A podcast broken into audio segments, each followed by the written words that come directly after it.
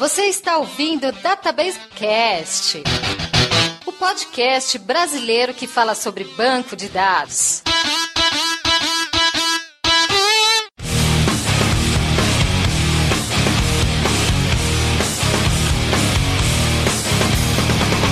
Olá pessoal, meu nome é Mauro Piquiliani e essa é a primeira gravação ao vivo do Database Cast no evento Interop Mix. Oi gente, aqui é o Wagner Crivellini e estamos gravando hoje direto da Interop Mix.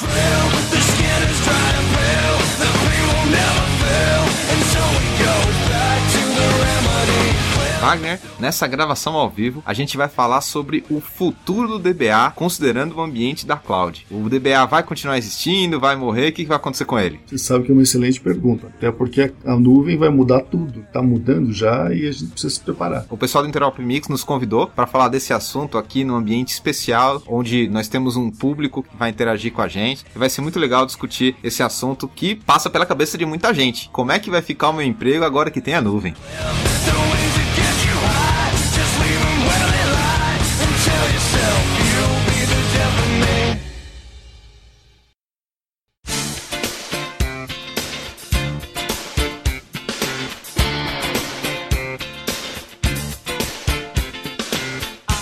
Interatividade com os nossos ouvintes, Wagner, em relação ao último episódio de 2016, episódio 74, que falou sobre estatísticas em bancos de dados. Rapaz, um programa que muita gente estava pedindo, ficou muito tempo esperando, com os nossos convidados, o Fabiano Amorim, o Ricardo Rezende, e muita gente aproveitou para comentar exatamente sobre isso, comemorar a vinda dos dois para tratar desse assunto. Realmente o pessoal pediu bastante esse programa, gostaram quando a gente publicou e ele foi o último de 2016, como eu falei. A gente ficou um tempo aí sem publicar, em dezembro, muitas pessoas reclamaram e tal. A gente até pede desculpa pelo fato de não ter publicado um episódio em dezembro para fechar os 12. A gente fechou 2016 com 11, mas estamos aqui em janeiro de 2017 publicando o episódio 75, Wagner. Começando mais um ano com Database Cast. Nada, nada, daqui a pouco nós vamos comemorar sete anos no ar. Então, o que, que você separou de comentários em relação a esse programa 74? Cara, surpreendentemente, tivemos um bom número de respostas dos nossos ouvintes. É, essa época de férias, tradicionalmente, o pessoal esquece do assunto e deixa para depois. Mas acho que o tema era muito esperado, a galera resolveu fazer muitos comentários. Eu separei três aqui só para ilustrar. A gente teve nas três mídias, no nosso site databasecast.com.br, comentários também na nossa página do eMasters e também no nosso canal do YouTube, youtube.com.br databasecast. E eu separei três comentários aqui para tratar desse assunto. O primeiro deles, da Viviane Nunes, que já deixou comentário aqui uh, tempos atrás e voltou agora. Cara preguiçoso não pode ser DBA. Adorei. Isso aqui foi uma frase dita durante o programa. Ela adorou o comentário. Obrigado a Wagner Mauro e convidados pelo episódio. Obrigado, Viviane.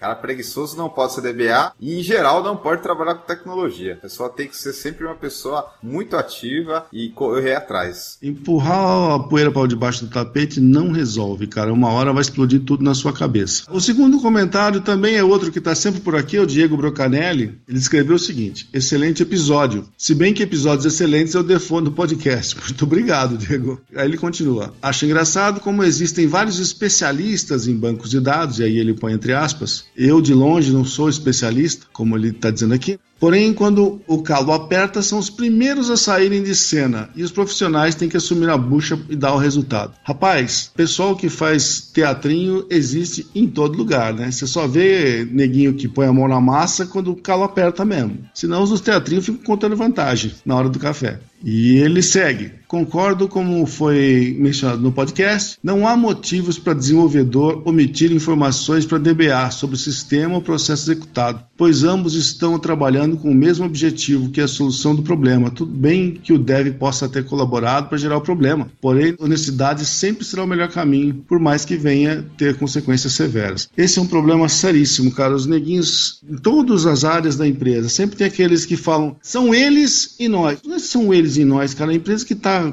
precisa ter lucro é a que todo mundo trabalha. Eu não sei como é que o neguinho subdivide empresas nos maiores segmentos possíveis só para arrumar uns feudozinhos de conhecimento. É a coisa mais besta que existe e sempre se encontra esse povo. Na nossa área, se você ficar segurando conhecimento, não te leva muito longe, não. O importante é saber compartilhar, aprender coisas novas, ensinar também e colaborar com todo mundo, senão a coisa não funciona. Com toda certeza. E para finalizar aqui a leitura dos comentários, eu separei também do Luiz Vitor França Lima, que escreveu: Parabéns por mais um excelente episódio. Os convidados são de alto nível e o assunto foi abordado de uma forma bem simples e clara o que facilitou bastante o entendimento. Gostei do exemplo do metrô de São Paulo como analogia para um caso do nosso dia a dia. O episódio mostrou como as estatísticas são importantes em conjunto com outras boas práticas e que podem fazer diferença em alguns casos. Cara, é exatamente isso que a gente queria fazer, falar de um assunto tão chato e árido como estatísticas, de uma forma que o pessoal pudesse compreender. Lembrando, Wagner, que a gente falou sobre estatísticas relacionado ao funcionamento interno do banco de dados. Porque hoje em dia, com toda essa história de machine learning, data science, cada vez mais fala assim estatística para analisar os dados, mas o nosso foco foi outro, que é igualmente importante. Você lembrou muito bem, nós estamos falando da parte de administração do banco e as estatísticas que nos ajudam na administração e na operação do banco. Hoje em dia está cada vez mais forte o assunto de machine learning e coisas correlatas, onde um conhecimento de estatística, na questão matemática da coisa, é importante também e a gente tem que se reciclar e aprender isso. Mas não foi dessa vez que falamos sobre esse assunto. Seguindo adiante, nós tivemos aqui alguns e-mails. Eu vou destacar o e-mail do Nailson Landim, que o nosso programa, gostou bastante e acabou mandando um Feliz Natal pra gente. Obrigado aí, Nailson, por mandar esse Feliz Natal pra gente e continuar nos acompanhando. Exatamente. Muito obrigado. E feliz ano novo também. Opa, feliz ano novo aí, pessoal. Tivemos também um outro e-mail do Rômulo Carvalho e nesse e-mail ele fez uma pergunta que a gente já tinha recebido em outros e-mails. Vocês disponibilizam a transcrição dos episódios da Tabasecast em texto? Ou seja, todo o conteúdo que a gente faz em áudio aqui, ele perguntou se a gente disponibiliza em texto. Olha, Rômulo, ainda não. Eu já fiz alguns testes com alguns serviços de transcrição, que o pessoal chama de conhecimento de voz, voice recognition. O resultado não foi tão bom assim, por isso que a gente ainda não disponibilizou essa transcrição. A gente não está com uma tecnologia que consegue fazer isso para a gente automática, então a gente teria um gasto de tempo muito grande para fazer a transcrição e por isso que a gente não disponibiliza ainda Romulo. Mas está nos nossos planos aí, se a tecnologia evoluir, a gente conseguir extrair o texto do áudio dos nossos programas, provavelmente a gente vai disponibilizar para vocês. Estamos de olho aí nessas novas tecnologias, serviços de nuvem e APIs, enfim, e estou testando elas e se alguma tiver com resultado satisfatório, aí a gente pode pensar em disponibilizar o nosso conteúdo em texto também. Por enquanto, tem aí os nossos áudios e, no caso do YouTube, também o vídeo. Twitter. Eu separei aqui todo mundo que fez alguma menção interessante no Twitter usando o Roberta VGCast. Tivemos aqui o tweet do Fernando Engelhardt fez um tweet reclamando um pouco do áudio, falando que estava estourando e tal, e aí eu fui escutar, realmente tinha o que melhorar um pouco, então a gente está acertando aí as modificações de áudio, principalmente em questões de conexão de internet e microfone. Nós tivemos um problema recente aqui, eu particularmente, o microfone não estava funcionando, então eu tive que fazer uma gravação inteira usando os microfoninhos de lapela aqui, né? E aquilo lá não tem a menor condição. E no momento, por exemplo, estou falando novamente com meu microfone padrão aqui, que é o que eu sempre uso, e espero que o assunto tenha sido resolvido. Mas é aquele negócio: acidentes acontecem. Se a galera soubesse o que cai de conexão no meio das nossas gravações, eles iam ter dó da gente. Sempre tem um imprevisto com tecnologia, hardware, enfim. Mas ele respondeu o tweet falando que o, nosso conteúdo está sempre excepcional. Também tivemos um do Raul Diego falando que nós somos o terceiro podcast favorito dele, então a gente agradece aí a preferência, Raul Diego. Mas tivemos menções do Bruno Costa, do Alex Queiroz e outros aqui no Twitter. Obrigado para todo mundo que acabou citando a gente no Twitter, ou mandando mensagem por e-mail, ou colocando comentário. A gente gosta muito dessa interatividade. E falar em interatividade, esse programa que a gente está publicando agora, o 75, foi gravado em São Paulo em um evento, o Interop Mix, e com alguns ouvintes que a gente nunca tinha tido esse contato, Wagner. Galera interagiu ali com a gente, tinha gente que já tinha ouvido o Database Cast, ficou animado e veio conversar também. Teve outros que a gente laçou no corredor para vir conversar com a gente, não nos conheciam, mas participaram também, e alguns outros eram até convidados que normalmente já passaram aqui e mais uma vez conversando com a gente sobre novos assuntos. Pois é, foi um episódio diferente do que a gente faz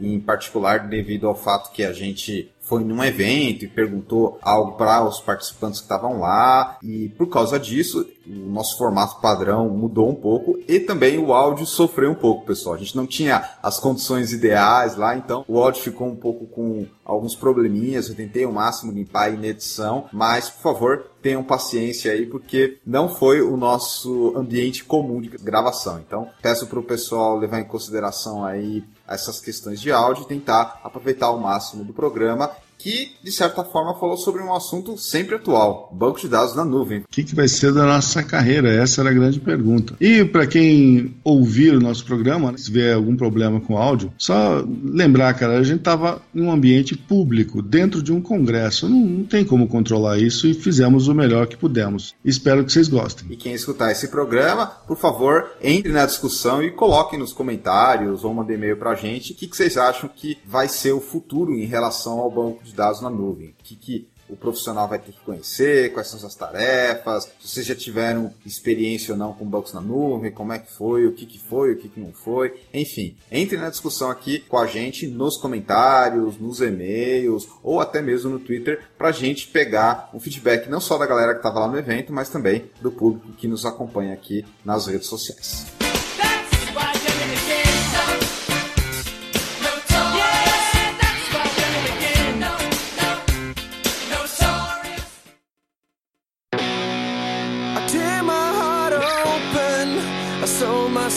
Shut. My weakness is that I care too much. And my scars remind me that the past is real. I tear my heart open just to. Wagner, vamos começar esse programa fazendo a pergunta: o DBA vai morrer? Ou seja, o cargo de DBA vai deixar de existir com tantas funcionalidades de banco de dados na nuvem? Morrer eu não diria que vai, mas que vai modificar o perfil do trabalho que a gente faz, eu tenho certeza que vai. Para responder essa pergunta, a gente precisa primeiro entender o que, que é um DBA quando a gente fala de ambiente da nuvem. Então a gente tem que entender primeiro quais são as opções de ter um banco de dados na nuvem e destacar quais são as atividades que o DBA vai fazer. Mas antes, eu só queria lembrar que a gente já gravou um episódio falando sobre banco de dados na nuvem há um tempo atrás. Exatamente, o Database Cast número 5, cara, de 2010. Pois é, e muita coisa mudou de lá para cá. De fato, não só as opções que você tem, mas também novas versões de produtos e um monte de coisa que, digamos assim, é meio que uma revolução na área. Meio não, eu diria que é uma evolução forte ainda, cara. São coisas tão diferentes do que a gente imaginava em 2010 que é quase como se tivesse reinventado tudo. Pois é. Então vamos começar falando um pouco sobre quais são as opções que a gente tem hoje em termos de banco de dados na nuvem. Sem falar especificamente de produtos, mas em linhas gerais. Exato, até porque produtos na nuvem você tem de monte. Você tem os tradicionais que a gente usa aqui, e tem aqueles que são só em nuvem mesmo. Melhor de nem entrar muito nesse detalhe, senão a conversa vai longe demais. Vamos nos ater aqui às tarefas que o DBA teria que fazer no ambiente normal e na nuvem. Essa característica de ter um banco de dados na nuvem hoje é um fator competitivo. Eu acho que não tem nenhum fabricante, nenhum fornecedor de banco de dados que não tenha pelo menos alguma opção de colocar o seu banco de dados na nuvem. Mesmo aqueles que são software livres, eles estão sendo suportados por algum fornecedor de nuvem. Com toda certeza. Inclusive, no mercado, as empresas cada dia mais estão usando as opções disponíveis, até porque tem umas opções muito baratas que facilitam muito para quem não quer investir em infraestrutura. E só para deixar claro, a gente sempre vai falar do ambiente tradicional do banco de dados, que é aquele data centerzinho local, aquele ambiente que você tem dentro da sua empresa, ou até no seu computador para fazer testes, ambiente de desenvolvimento, como o ambiente on-premise. Essa é a nomenclatura que o mercado usa para se referir a esses ambientes onde você tem toda a infraestrutura para suportar o seu banco,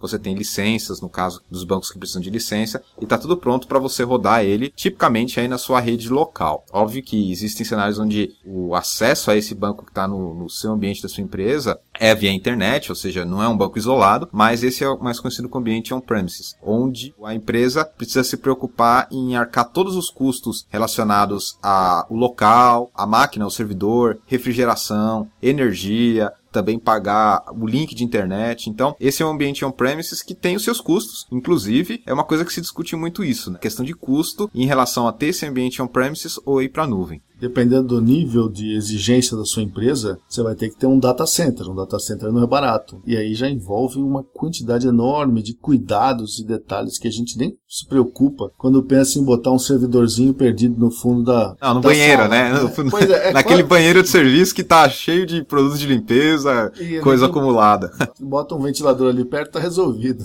Não é bem por aí, né? Pô, quando se fala em nuvem, esse tipo de coisa, tá tudo embutido, cara. Tá tudo no preço que você tá pagando, você não precisa se preocupar. Realmente, você tem que considerar uma opção dessa. Por isso que se fala bastante em Total Cost of Ownership, que seria o custo total de propriedade, onde você coloca na ponta do lápis todos os custos de ter isso. Como eu falei, você tem que ter energia, você tem que ter a máquina, você tem que ter o leasing da máquina, às vezes, o custo de depreciação, o link, refrigeração, toda a questão de segurança, dependendo da salinha que você tiver, tem um monte de requisito de segurança para não pegar fogo, enfim. O Então- storage, que não é barato. isso, exatamente. Isso tudo tem que estar ali na ponta do lápis e, de acordo com muitos cálculos que as pessoas fazem, acaba sendo mais barato ter o banco de dados na nuvem, porque você paga lá por uso ou você paga por hora.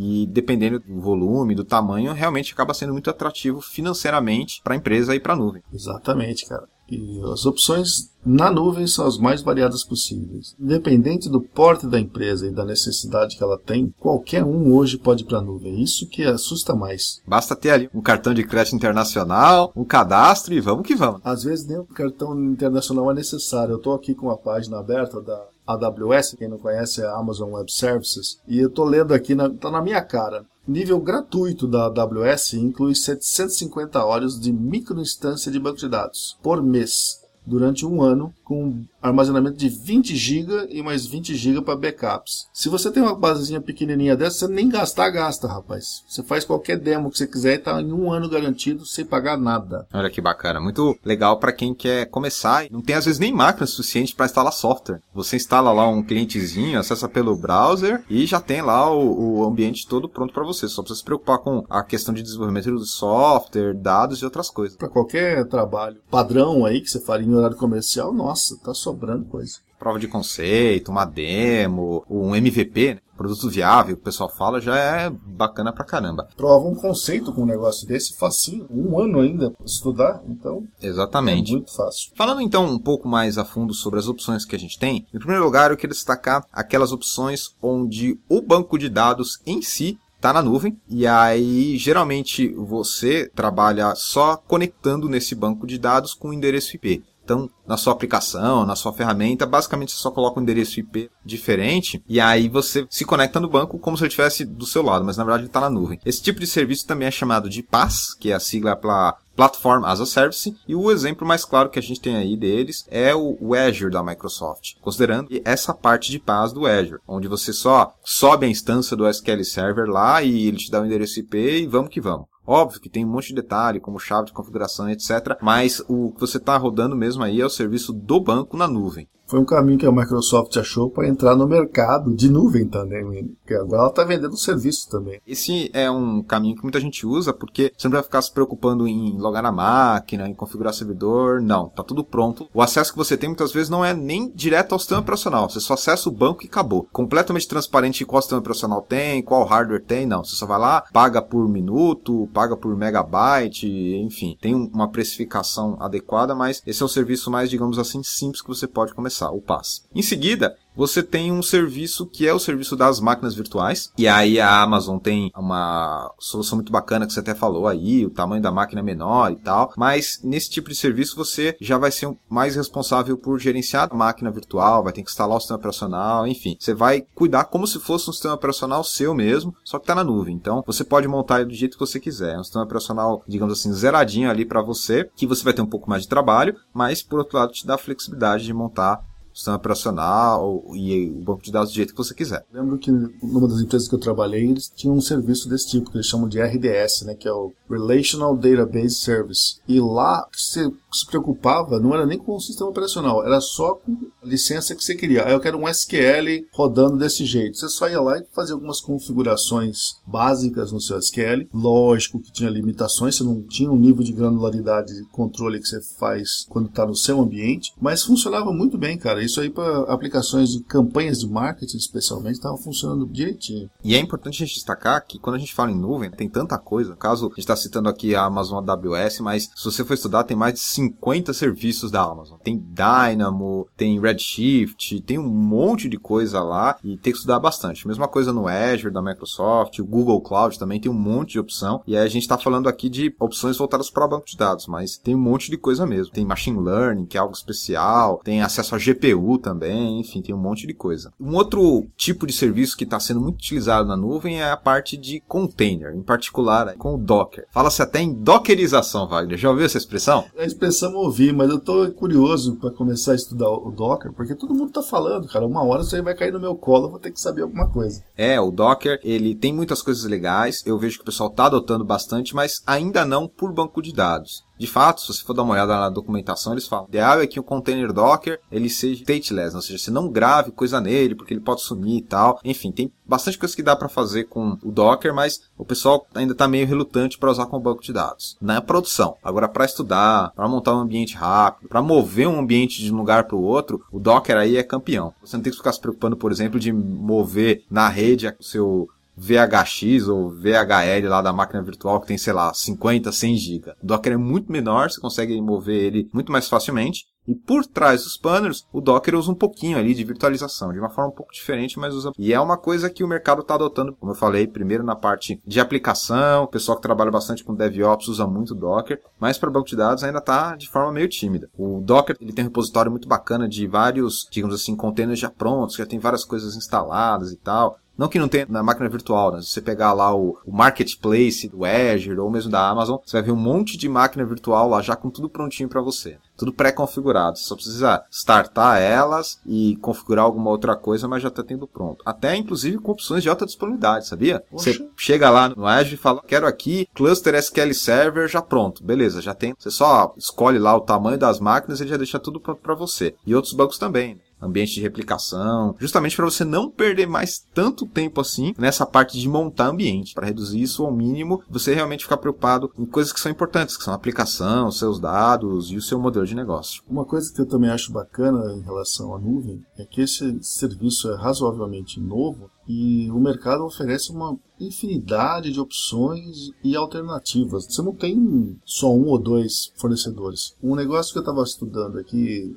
peguei um cálculo atualizado, o site Channel E2E, é empresa para empresa. Ele está falando aqui que as cinco maiores empresas de cloud do mundo detêm pouco mais de 50% do mercado. Quer dizer, tem um monte de gente aí. A Amazon realmente é a líder disparada, ela tem quase um terço do mercado todo. Mas, cara, é gente pra caramba que tem aqui, ó. Então, cita a Amazon, a Microsoft, né, com o Azure que nós estamos falando, a IBM, a Google e uma Salesforce que eu não conheço. Mas, fora essas cinco, cara, imagina quantos tem depois deles que tem frações bem menores e serviços com custos bem distintos. Todo mundo aí vai ter uma possibilidade de comprar um serviço desse. O custo deve ser bem mais baixo. Se você for olhar só por esse lado de custo, realmente vale a pena. Porque, por exemplo, se você for considerar a Amazon, você paga, dependendo da máquina que você colocar, sei lá, 20 centavos de, de dólar por hora. A hora que você multiplica isso por mês, o valor total não dá nem a conta de luz que você pagaria para ter um servidor na sua empresa. É baratíssimo. Sabe? É então, é uma coisa que realmente vale a pena, porque tem diversas funcionalidades, tem o SLA deles, eles vão te garantir que vai estar 99,999%, e o mais importante de tudo, você desapega. Ou seja, você deixa de se preocupar com um monte de coisa. Rapaz, isso aí não me diz respeito, eu só cobro. Você vira cliente, cara. Uma terceirização de um monte de coisa, Wagner. Verdade.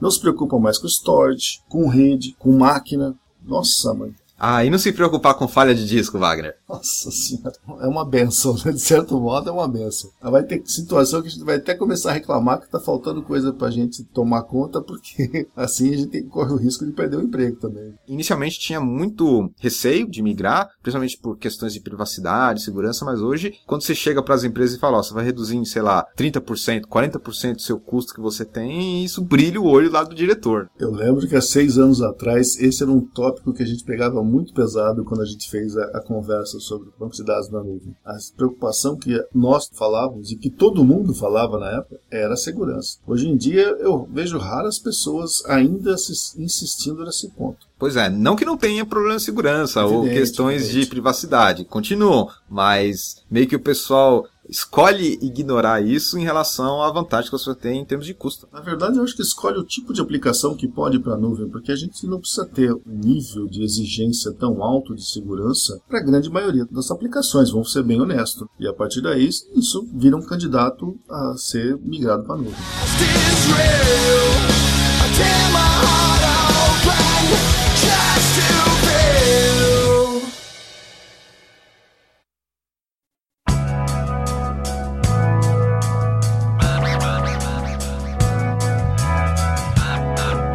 É a vez do Alex Rabala, que já gravou aqui com a gente também. Muito obrigado, Alex. Cara famoso aí na comunidade do Oracle. Né? Que maravilha. Alex, a gente está falando aqui sobre o novo papel do DBA agora no ambiente de cloud. Sei até que você trabalha com isso direto, então vamos começar aqui com você com algumas perguntinhas básicas que a gente fez para todo mundo. Primeira pergunta era da experiência sua com banco de dados na nuvem. Olá pessoal, falando um pouco de nuvem, eu acho que no Brasil, Oracle Cloud, a gente tem tanto Oracle Cloud quanto outras plataformas de cloud, a gente tem um grande problema de, de infraestrutura na parte de network. Os nossos links são lentos e, e esse é um grande desafio. A Oracle tenta melhorar isso, mas continua sendo um grande problema. O cloud é um caminho sem volta e como toda grande mudança, as pessoas tendem a, a evitar, mas eu realmente acho que, que é um caminho sem volta. O que eu vejo o pessoal colocando na cloud especialmente no Brasil, são servidores de testes, de homologação e de desenvolvimento. Colocar servidor de produção já um pouco sensível e justamente por esse problema de infraestrutura. Imagina quanto tempo eu levo para subir um banco de 100 terabytes na cloud. É algo a ser pensado, né?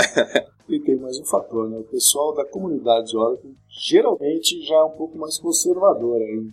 Então a questão está mais relacionada a economizar no investimento na parte de teste e desenvolvimento, que eu acho perfeitamente válido, né? Do que propriamente botar a produção. No pensa que eu trabalhei, eu estava assim pelo pessoal de Oracle também. O pensamento deles era assim também, cara. Ninguém queria ir para nuvem com os bancos de dados principais da empresa. Eu sei que a Oracle, eu não sei se aqui no Brasil eles têm esse serviço, mas lá fora eu já vi alguns clientes. Eles mandam um storage para o cliente, coloca todo o teu banco lá dentro e eles levam volta pro data center deles e pegam esses dados. Olha só, fisicamente, né? fisicamente. Muito bom. Chega o cara da FedEx, vai, ô Zé, chegou aqui o cara da FedEx, com stories de baixo aqui do braço. Eu tenho um NAS aqui. É, né? Será que pediram NAS? é, mais ou menos assim. No Brasil eu não sei se eles fazem, mas lá fora em alguns clientes eu já vi o pessoal fazer. Qual é o papel do DBA na cloud? Eu acho que, que isso vai mudar bastante, já está mudando, mas tudo vai depender do, do tipo de cloud que a pessoa usa. Tem aquela infraestrutura como serviço, na verdade eles me entregam um servidor, então o papel do DBA continua igual. Pego um servidor, instalo ele do zero e vou administrar.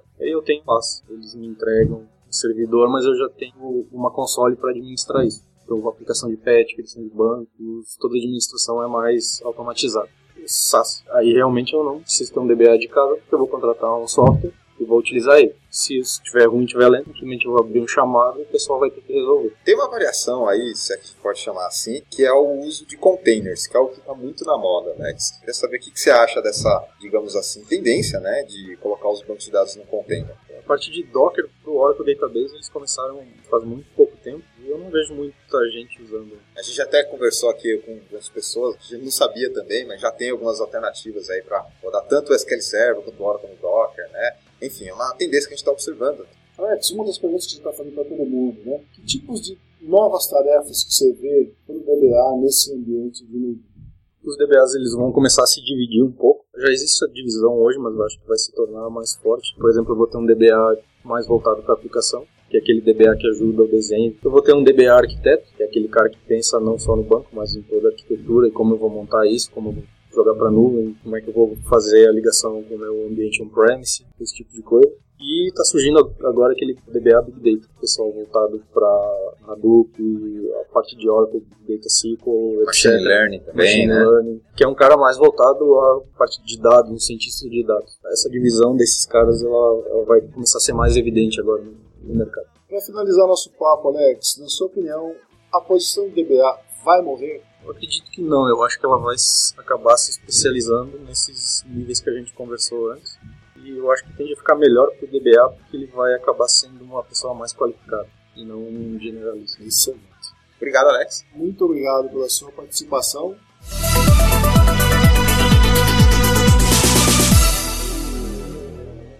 Wagner, nós estamos aqui com um ouvinte do Database Cast, o Dori Claudino. Você é ouvinte mesmo do Database Cast há quanto tempo? Eu ouço pouco, na verdade, mas eu, eu conheço o Database Cast desde o site iMaster, quando tinha coisas de Photoshop, eu tava mesmo entrando na área. Assim. Daí depois eu fui pra área de banco, daí eu assisti um, um e outro episódio. Bacana, bacana. Legal saber disso. Dori, como você deve ter se lembrar, nós vamos gravar hoje sobre participação do DBA banco de dados na nuvem. Então a gente tem algumas perguntas para você, saber um pouco da sua experiência e da sua opinião a esse respeito. Primeira pergunta que eu tenho que te fazer é: você já teve experiência com banco de dados na nuvem? Não, Não, não usou ainda. nunca usei. Tudo bem, não tem problema. O que, que você imagina que vai ser diferente do banco de dados funcionando na nuvem? O que, que você tem de expectativa, vamos falar assim? Cara, eu acho que vai vai ser um pouco complicado. Por exemplo, assim, geralmente quando eu acredito, né, quando chega uma metodologia nova, sai boas práticas. Eu não vi muito ainda disso, de, de nuvem assim. Ok. Como também eu trabalho com desenvolvimento, eu sei que em desenvolvimento isso é muito mais rápido, até porque a comunidade se esforça para entregar isso também, não só espera da companhia, tipo Oracle, SQL Server, entregar boas práticas. Ela mesmo tem uma, uma proatividade em cima disso. Eu não sei como vai ser, eu não sei como é que vai ser, por exemplo, a quantidade de instância, a containerização disso aí, mas eu acho que grandes companhias não, não vão seguir esse rumo, eu acho que vão continuar mantendo seus servidores. Só para você saber, cara, seis anos atrás a gente gravou um programa sobre nuvem. Na época, nós bombardeamos o nosso colega que estava gravando com a gente com a nossa preocupação sobre segurança, porque tinha acabado de aparecer e, nossa, cara, não vou pôr por causa de segurança, não acho que vai dar certo. E a nossa justificativa era exatamente isso. Negócio muito sensível, não dá para ir, tem que ficar em casa. Hoje em dia a gente estava até comentando que essa tendência até que mudou um pouco, porque o que os caras estão movendo para a nuvem não é tão sensível assim. Então, o pessoal fecha um pouco os olhos para essa questão da segurança e vamos que vamos. Você tem experiência com qual banco, Dori? SQL Server, Oracle, NoSQL, na stack de minha, né? Node. É, MongoDB, isso, Angular. isso, mas bem pouco. Meu nível, digamos, um júnior para intermediário. Tanto SQL Server quanto Oracle. Legal. Você já trabalhou com Docker? Não. Já vi, assim, um e outro vídeo no YouTube, mas se me pedir para disparar, ah, criar um Docker, eu não, nunca fiz. Legal. A gente agradece a sua participação.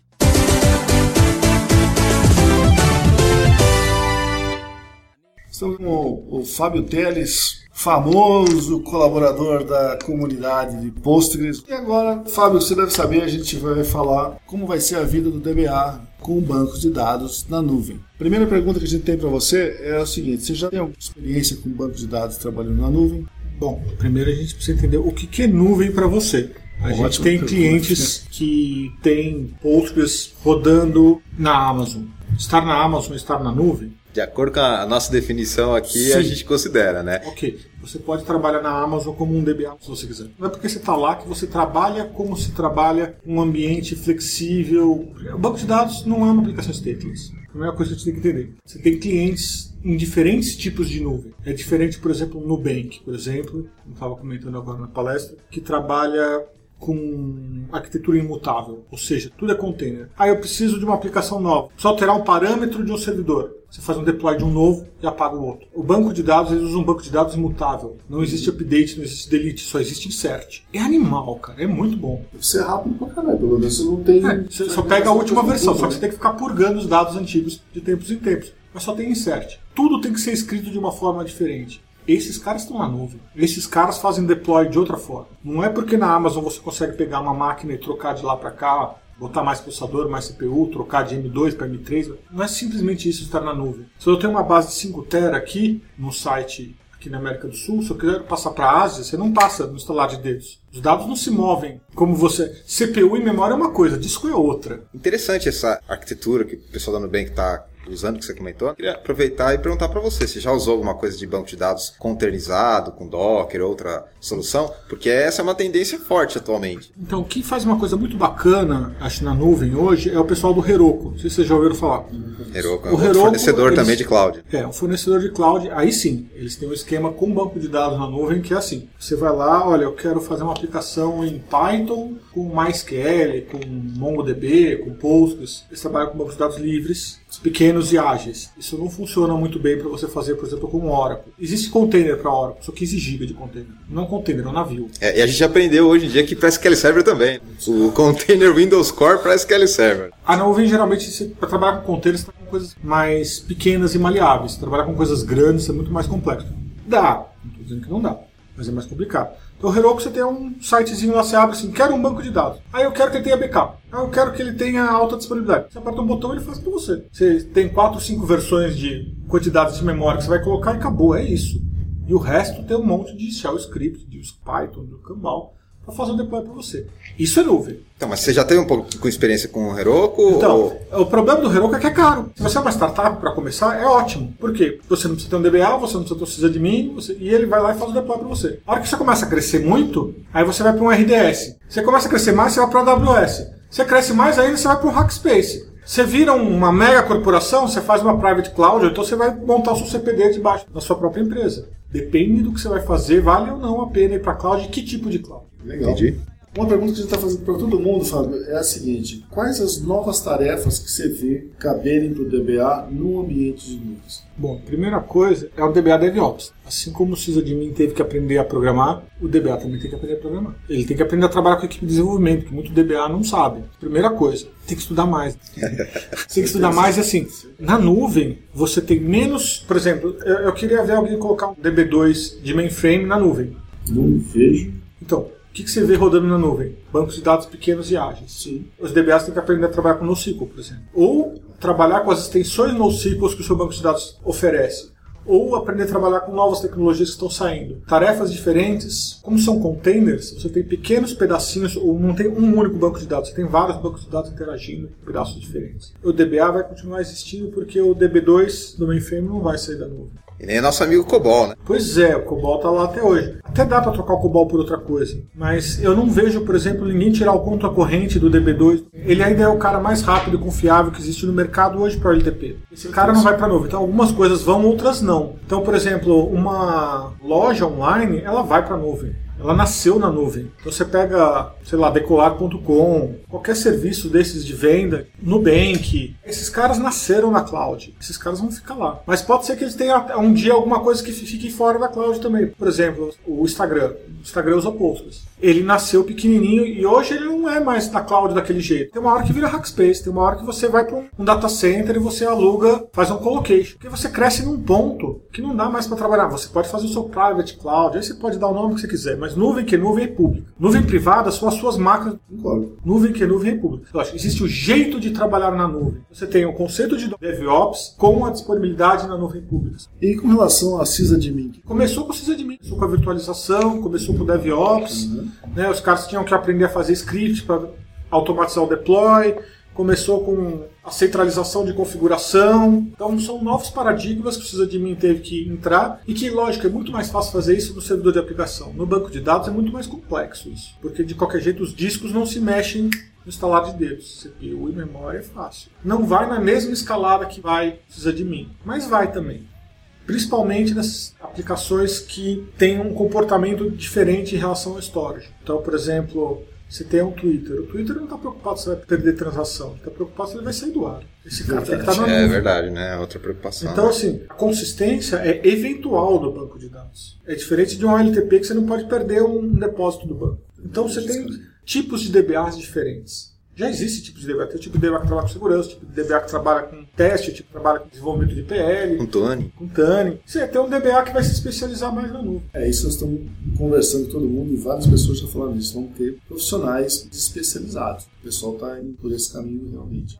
Também as coisas mudam tão rápido. A gente fala uma coisa hoje, amanhã tá. É a história da segurança. Tá moderno. Tem coisas que, por conta de preocupação com segurança, você nem vai se preocupar muito em mover para a nuvem a curto prazo. Tem que mudar muita coisa. Então, vai continuar existindo nicho para a nuvem e para quem vai ter seu data center particular. Eu acho que vão continuar assim. É, é, é tem o pessoal que vai para tal da private cloud. Para mim é um hackspace de luxo. Então, cara, é- é uma ideia esquisita, né? A Oracle vende muito essa ideia, né? Quando eles lançaram o Exadata, é, eu lembro que eu estava lá em São Francisco, no lançamento do X2, eu acho. Quando eles tinham acabado de comprar a Sun. Hardware, Software Complete, era esse, esse o lema deles. E aí eles vendiam o Exadata com duas, três torres dessa aqui, você tem o Facebook inteiro. ó. Você tem só É. private cloud. Não é bem assim, né? Não é só hardware. Tem um, toda um- uma filosofia É, atrás tem- disso. é, e tá tudo integrado ali. Hardware, software, os drivers. Não, a o- forma de tudo, fazer né? deploy, a forma É. de trabalhar é outra. A Oracle talvez seja exemplo mais claro, mas tem outros bancos que fazem isso também. Se dá uma olhada no Vertica, que é um mega banco de memória, assim, para coisas gigantescas, também é o mesmo esquema. Eles não vão deixar você rodar o serviço deles, tipo,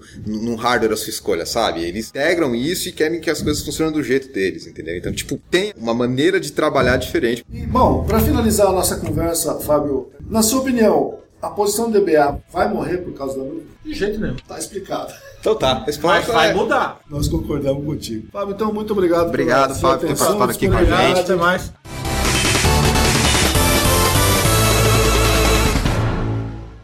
Wagner, estamos aqui com mais um ouvinte do Database Cast, o Juliano Atanásio. Obrigado aqui por participar com a gente do Database Cast, Juliano. E você já é um ouvinte do Database Cast há quanto tempo? Eu não, não, não tenho exatamente, né? Mas. Mas já assistiu? Sim, Ah, já. legal. Qual que é o seu episódio preferido? Até puxar a sardinha pro meu lado, né? Foi o que falou de PostgreSQL, né? Ah, que legal. Não tem problema. Você é fã, provavelmente, do Fábio Teles, que gravou com a Sim. gente naquela época. Ah, então tá legal. Bom, Juliano, eu tenho algumas perguntas para fazer para você. E a primeira delas é: você tem alguma experiência de trabalhar com banco de dados na nuvem? Na nuvem, atualmente, não. O conceito, às vezes, é um tanto vago, né? É verdade. Na nuvem, propriamente, eu creio que não. Eh, Onde eu trabalho, que é uma empresa do governo, são poucos ser- servidores eh, reais e é muito... A, a grande maioria é virtualizado, né? Infelizmente é VMware, né? Sou, sou proprietário. Mas assim, vocês têm um data center próprio lá? Sim, tem. E o que é? É Postgres mesmo? Oracle, MySQL? Tem, tem tudo lá, é Postgres, Oracle, SQL Server, umas poucas coisas em mais MySQL. Desculpa a minha ignorância, mas eu nunca ouvi falar de Postgres na nuvem. Você já ouviu alguma coisa a esse respeito? Se tem algum provedor oferece isso? Eu ouço falar assim, mas particularmente eu nunca mexi, né? A própria Amazon disponibiliza, eu nunca vi, mas sei que tem gente que, que mexe, né? Legal. Com relação à conectividade, você já mexeu alguma coisa relacionada com Docker, por exemplo? Sim. Com o Postgres no Docker? Ou- É, eu brinquei um pouco, né? Na verdade eu tô aprendendo, né? Por conta. E a só- gente tá aprendendo até hoje, cara. É um assunto bem novo, container. É, Antes eu mexia com OpenVZ, que é um conceito bem similar ao Docker, né? Só que o Docker hoje está sendo muito mais utilizado. né? Ao meu ver, a vantagem do Docker aí, além da popularidade dele, é que não há necessidade de um kernel específico para o Docker, né? O OpenVZ exigia que tivesse um kernel com patch, porque né, o kernel da mainline não, não era compatível. E eu tô aprendendo aí, mas ainda tô engatinhando, não tenho como dar muita opinião. Não, isso aí todo mundo está tá estudando e está aprendendo, até porque são tecnologias que estão se consolidando. Né? Como você falou, você estava estudando um caminho e teve que mudar porque popularizou o outro lado. Isso acontece o tempo. Mas tinha mais uma pergunta para te fazer. Você acha que vai mudar muita coisa para a gente que trabalha com banco, fizer o banco na nuvem? Olha, acho que no geral vai diminuir muito o nosso trabalho, né? Porque muitas coisas que são feitas manualmente hoje vão ser autom- automatizadas, né? Lá onde estou mesmo, eles pretendem fazer algumas coisas nesse sentido, inclusive com, com a ajuda de Puppet. Lá a gente tem a prática de instalar o Postgres via compilação do código-fonte, né? Certo. Só que com automatização, é, o pessoal está com um plano de gerar um pacote, no caso o RPM, né, os servidores é Red Hat, CentOS, Certo. para que esse processo de instalação seja automatizado, dependa menos do DBA. Pergunta final, eu preciso fazer para você, né? Você tem uma preocupação de que vá morrer a carreira do DBA por conta da operação de bancos na nuvem? Eu creio que não, porque cada tecnologia exige um especialista. Eu acho que muita coisa sim vai ser, muito trabalho sim vai ser diminuído pela automatização, as facilidades que a nuvem fornece, né? Mas eu creio que não vai acabar com a profissão em si, vai apenas facilitar, facilitar e agilizar. Muito obrigado, Juliano. Obrigado, Juliano. Obrigado. Estamos aqui com o Ricardo Portilho para fazer uma breve entrevista com ele. Portilho, obrigado por dedicar um tempo aqui com a gente. E a gente tem algumas perguntas sobre sua experiência com banco de dados na nuvem. Você já trabalhou com isso? Em primeiro lugar, boa tarde, muito obrigado pela possibilidade de participar aqui. Estamos aqui no Database Cast Studios Sports Arena, que está muito bonito, isso aqui está muito legal, profissional mesmo. Estamos aqui no Interop Mix. Chama o pipoqueiro aí, chama o pipoqueiro aqui Aí, para vem passar cá. aqui também. Que isso, é só champanhe. bancada Aqui agora. no mínimo é champanhe, Vai né, Wagner? bancada agora. Rei do camarote. Ah, e sim, não tem como escapar. Quem não trabalhou com banco de dados na nuvem não tem como escapar disso. É assim, tem que ser falado um pouco o que, que é a tal nuvem, né? O que, que chamam de nuvem. Chamam muita coisa de nuvem que não é nuvem. Mas já trabalhei com nuvem realmente, tá? Da Amazon, da Oracle ainda não, que tá um pouco recente. E de coisas que são chamadas de nuvem, mas não são nuvem. Você teve alguma experiência com banco de dados em container, do tipo Docker, Portilho? Porque isso é uma tendência do mercado atual. Como a minha especialidade mais é Oracle Database, me parece que o Oracle Database não foi feito para existir em Docker. É, peraí, ele não entra no, no container, é isso? O container é pequenininho? É, então já criaram.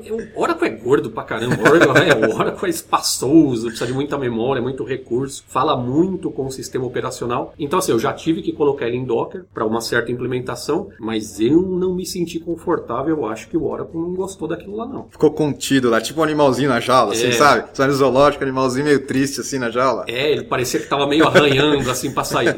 Mas o MySQL é uma beleza. O MySQL parece assim que realmente casa com Docker. E com relação às nossas tarefas de DBA, Uhum. o que, que você sente que muda quando o DBA tem que atuar como banco de dados na nuvem? É, é bem o que assim eu vi a respeito do título desse podcast, que era a nuvem vai acabar com o DBA. O que, que a nuvem vai fazer com o DBA? Vai acabar com o DBA. Com o DBA ruim. O DBA que só sabe instalar o Oracle, o DBA que só sabe adicionar table space, só sabe verificar e alterar parâmetro, esse cara morreu. Mas isso até eu sei fazer em Oracle, rapaz. É, Ah, você tá se auto-titulando DBA ruim, De vai. Oracle eu sou DBA ruim, cara. Eu não sou DBA de Oracle, nunca me vendi assim. O que eu acho que vai ter que precisar é de uma especialização maior do profissional. O cara vai precisar saber mais de TANI, porque o TANI vai ser solicitado. Ele vai precisar saber mais de HA, de recover. Por exemplo, o cara de sistema operacional, né, uh, antigamente. O antigo sysadmin, O né? antigo sysadmin, ele precisava saber, cara, de disco, etc e tal. E hoje não. Por exemplo, ele não se preocupa com mais espaço. Ele não, o DBA Oracle que precisa ficar rebolando com espaço, esse cara acabou. Porque ele vai clicar num lugar, tem mais espaço, acabou. Não vai precisar pagar a pastinha XXX, né? Que tá escondidinha, né? Apagar a pasta de log, vai ver o regulog lá. Pior que quantas vezes já me acordaram de noite para fazer atendimento de plantão, vai ver, era de Oracle. Eu falei, puta, justo de Oracle. Aí vai, o que que é? Ou era Espaço. Tablespace que estourou, ou era algum diretório específico que lotou. Cara, era um saco. Perdi a minha noite para atender esse tipo de bobeira. Era terrível. Na nuvem, isso é muito mais fácil, né? Você aperta o botãozinho lá, opa, apareceu 10 GB a mais aqui. Opa, apareceu uma partição nova aqui, né? Aí o próprio gerente, o próprio cliente, sem precisar acionar o DBA, vai lá, vai adicionar alguma coisa, vai adicionar e pronto, está resolvido. Então eu vou fazer uma pergunta retórica aqui. Você acha que agora os DBAs Oracle vão começar a planejar um pouquinho mais as tablespaces para não ter que acordar de noite para aumentar o tablespace? Porque isso nunca entrou na minha cabeça. Ô, pesadelo com tempo Space, Wagner? Planeja isso, rapaz, pelo amor de Deus. Assim, não porque eles ganham por hora, né? Ah, bom, agora entendi. 10 anos esperando pra alguém falar assim isso pra É assim, eu, eu tenho uma filosofia. Eu não gosto de trabalhar, eu não sei vocês. Então eu deixo tudo e eu te extend mesmo e segue a vida. É, isso nunca entrou na minha cabeça. Gente de SQL Server deixava essas coisas automáticas. Automatizadas, pô, são feitas pra ser assim. E os carinha queriam acordar de noite só pra botar a hora na timesheet. Pô, a hora Deus. mais gostosa que tem é de aumentar a table space. Até meu filho faz pra mim. Eu aumento- Ah, é só adicionar, filho. Vai lá. Ah, tá bom, pai. Bom, Cortino, então, para resumir, eu vou ter que fazer a pergunta. Na sua opinião, a posição do DBA vai morrer por causa da nuvem? Não vai morrer assim como o COBOL não morreu, assim como o NoSQL não acabou com o banco relacional, e assim como sempre falam que vai morrer, não vai morrer. O cara vai ter que se especializar mais. O cara que não se especializa, que só instala, adiciona data file e coisinhas que podem ser automatizadas, dançou, morreu. Legal, obrigado, Portilho. Valeu a Eu que participação aí.